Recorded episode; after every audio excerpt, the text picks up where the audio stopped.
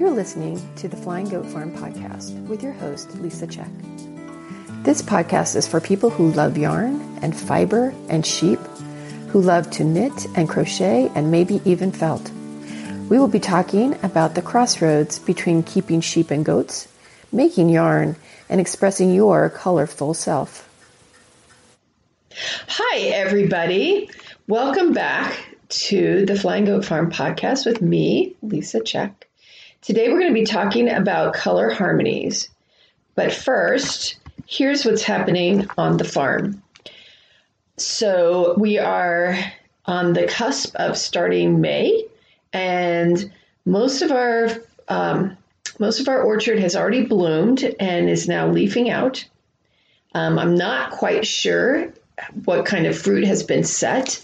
We had a little bit of a glitch with the bees. Um, the our bees died over the summer. I mean, sorry, over the winter, and the bee guy brought in new hives, new animals, and then one of the two queens died. So he had to like do some more machinations. So I know that there's some good bees out there. I can see them on my wisteria. Um, and so that's great because we need to have some pollination. Not sure that happened with our fruit trees. So we'll just have to see um, what happens as the seasons march on. So, yeah, the bees have been uh, rehabilitated, shall we say.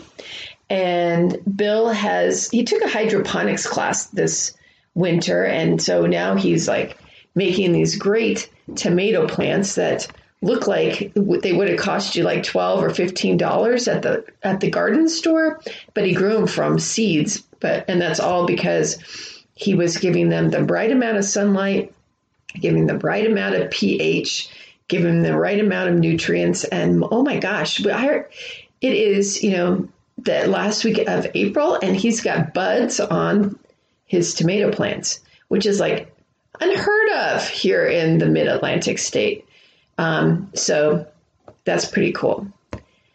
And that's really kind of what's happening. Um, Maryland Sheep and Wool is next weekend. And so um, even though I dye almost every day, um, I've been dyeing a whole lot more just to try to be um, prepared for that. So be sure and check out our website, flyinggoatfarm.com, and see if you see any roving or yarn that um, strikes your fancy because there's a lot of new things up there. So today we're going to be talking about um, color harmonies, and here's where we where we're at so far in this part of the podcast. So um, this is the third of this color series. And so already we've talked about the physics and the biology of light and how we perceive color. We've talked about the 12 different hue families that's red, red orange, orange yellow, um, yellow, yellow green, green, blue green, blue, blue violet, violet, and red violet. So those are the basic 12 colors in our world. And then we've also visited our collections to look to see if there are any holes or color families that aren't represented. Um, because it's great to have some of everything, and you'll see why when we starting the, this episode talking about color harmonies and then you know color talking more and more deeply about those color harmonies. And in the last episode we looked at how those 12 go- colors go to hundreds or thousands of different colors just by looking at tints and tones and shades. So just to recap the tints are the color fan the color added with white or with dyes, it's just a more dilute dye. A tone is the color added with some gray, so it's a little grayed out, and the shades are the color added with black. Um, and we talked about value and we talked about saturation, and all of those things also give us more perceptions of color.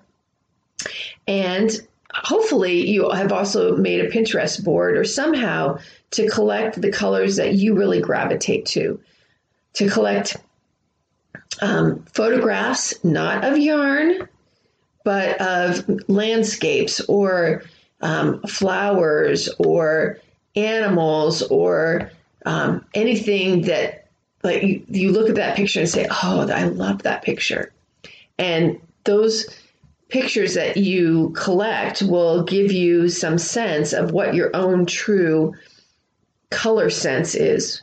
You know, whether you're a blue lover or a purple lover or um, whether you like warm colors or cool colors, all those things will become more clear when you look at what kind of photographs you gravitate to when you say, Oh, I love that. That is something that I really want in my life. And so put it on a Pinterest board. I'm telling you, it'll change your world. So today we're going to talk, start talking about how colors work together. And the way that, and the term that's used for that is color harmonies. And as we'll see, some things are more harmonious than other things. The first harmony that we'll talk about is being monochromatic, and that's pretty self explanatory. It just means that all of the colors in that set of yarn or in that skein itself are in the same hue family.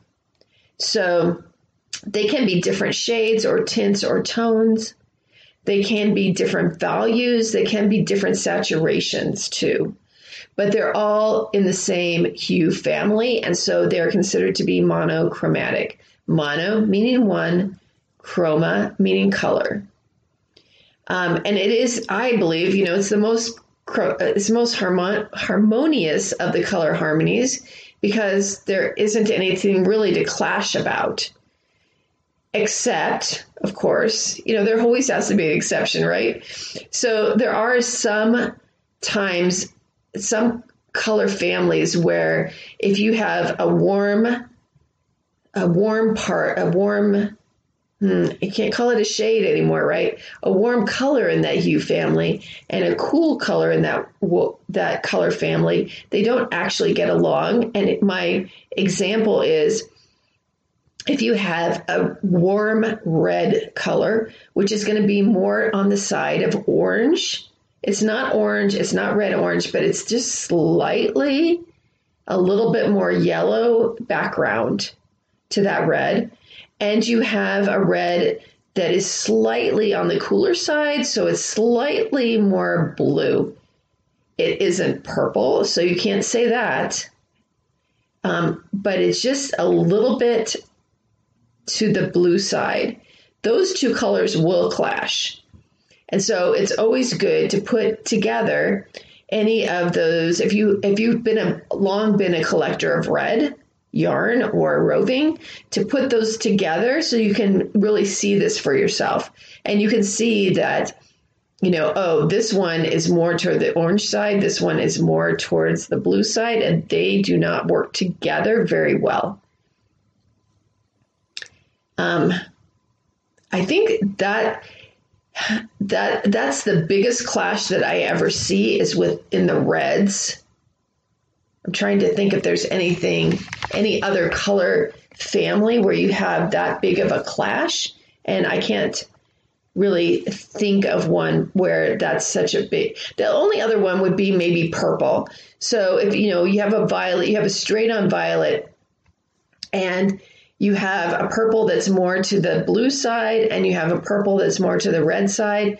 Sometimes those can also really clash.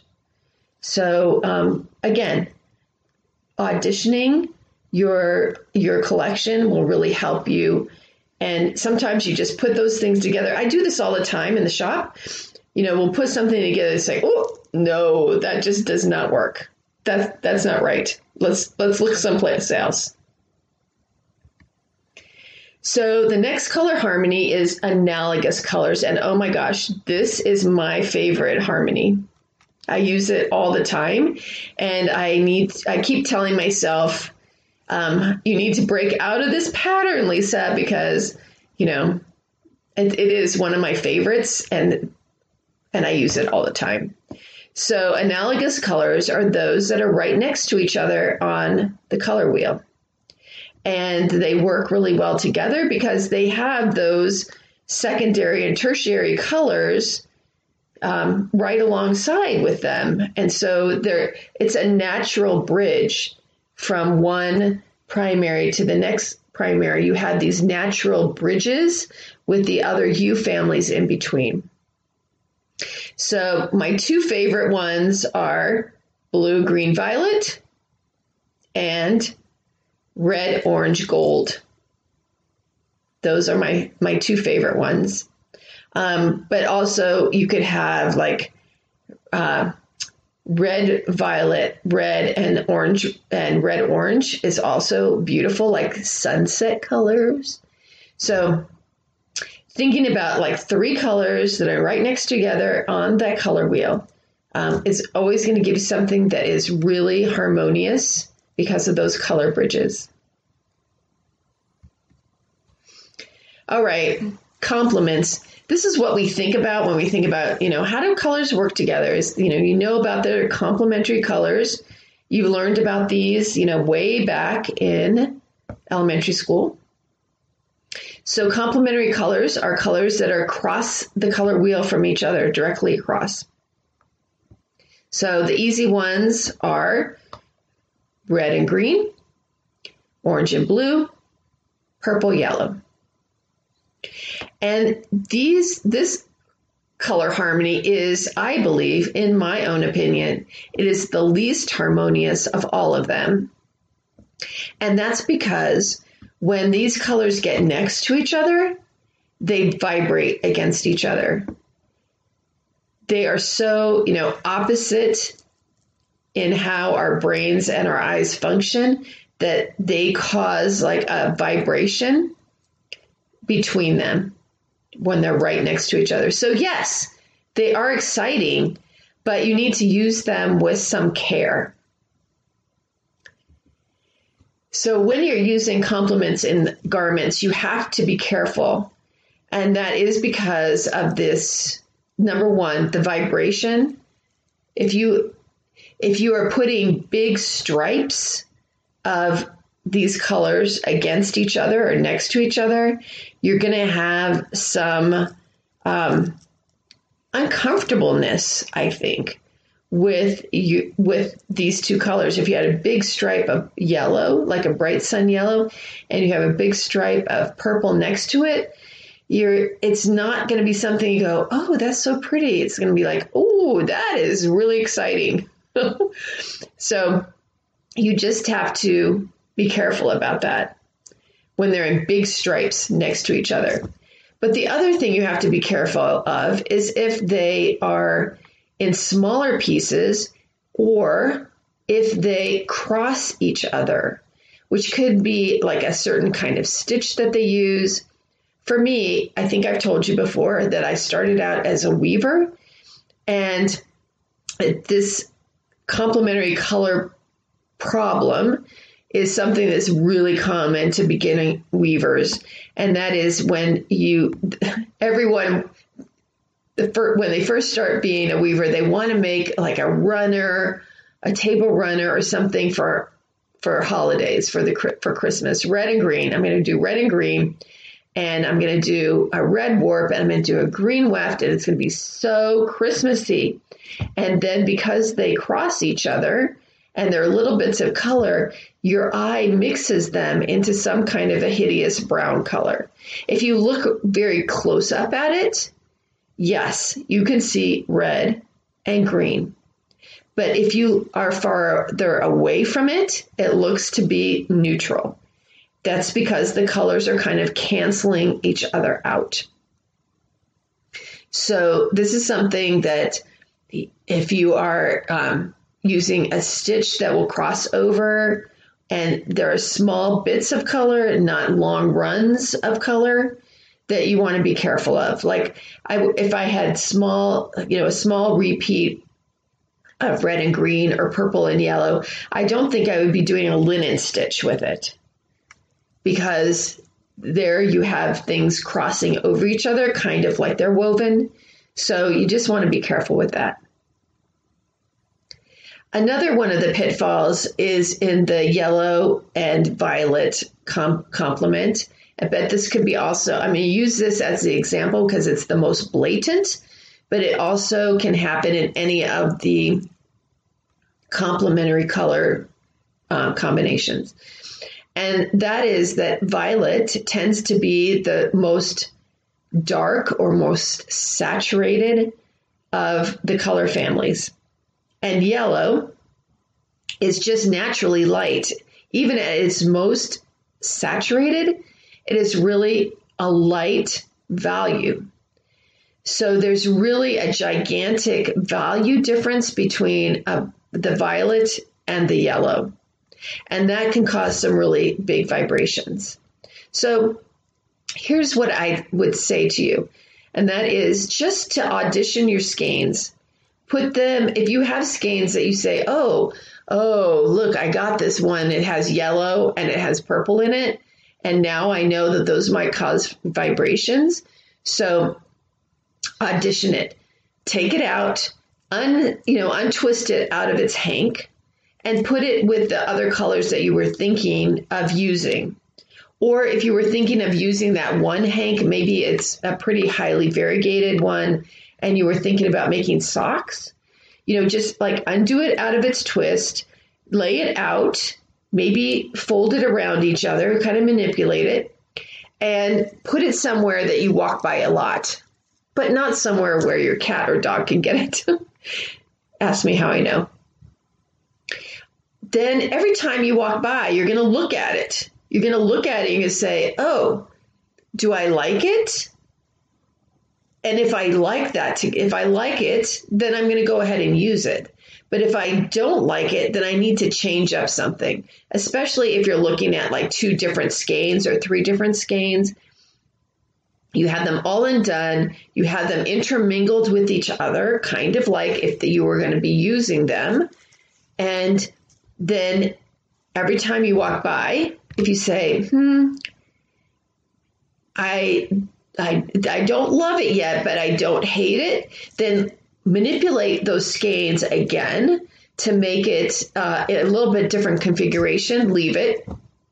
The next day, walk by. And then, um, you know, you just keep playing with it. And if you still like after, you know, several manipulations and you're like, well, it ain't bad, but it also isn't something that I love, then you need to change something. Just like we've talked about before, um, you want to be in love with what you're making. You want to be in love with the final outcome. And so, if you're not in love with it in the skein, you need to change something up. All right, so gradients and typically, gradients are going to be, by definition, monochromatic. So a gradient means that there's successive skeins or mini skeins, or it could be fabrics if we're talking about quilting, or it could be rovings as well, where you where you have very dilute color going to more saturated color. It's a gradient from, you know, very pale to very dark in the same color family. And the only thing you need to wor- worry about with this kind of uh, using these kind of skeins is deciding how do you want the gradient to go. Wherever the dark part of the gradient or the most saturated part of the gradient is going to go, it's going to be um, what I want to. It's going to be have the most weight it's going to be the place where people look. So if you want people to be looking at your face or your upper part of your body, then you want to go from, you want to start with the dark at the top and go to light at the bottom, and vice versa.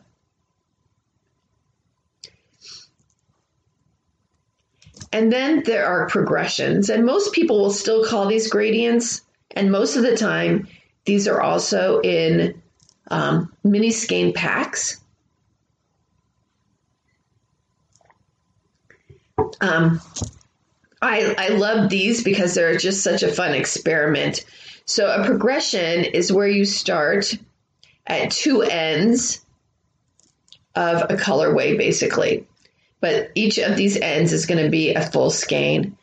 So, at each end, you're going to start with a fully saturated color and then you're going to march towards the center by changing up the the proportions of the two colors until in the middle the middle one of the of the progression will be like a 50-50 blend so for instance um, you can go from green to blue. All right, I'm going to start in this on one side. I'm going to start with like a forest green. The other side, I'm going to start with a, like a royal blue.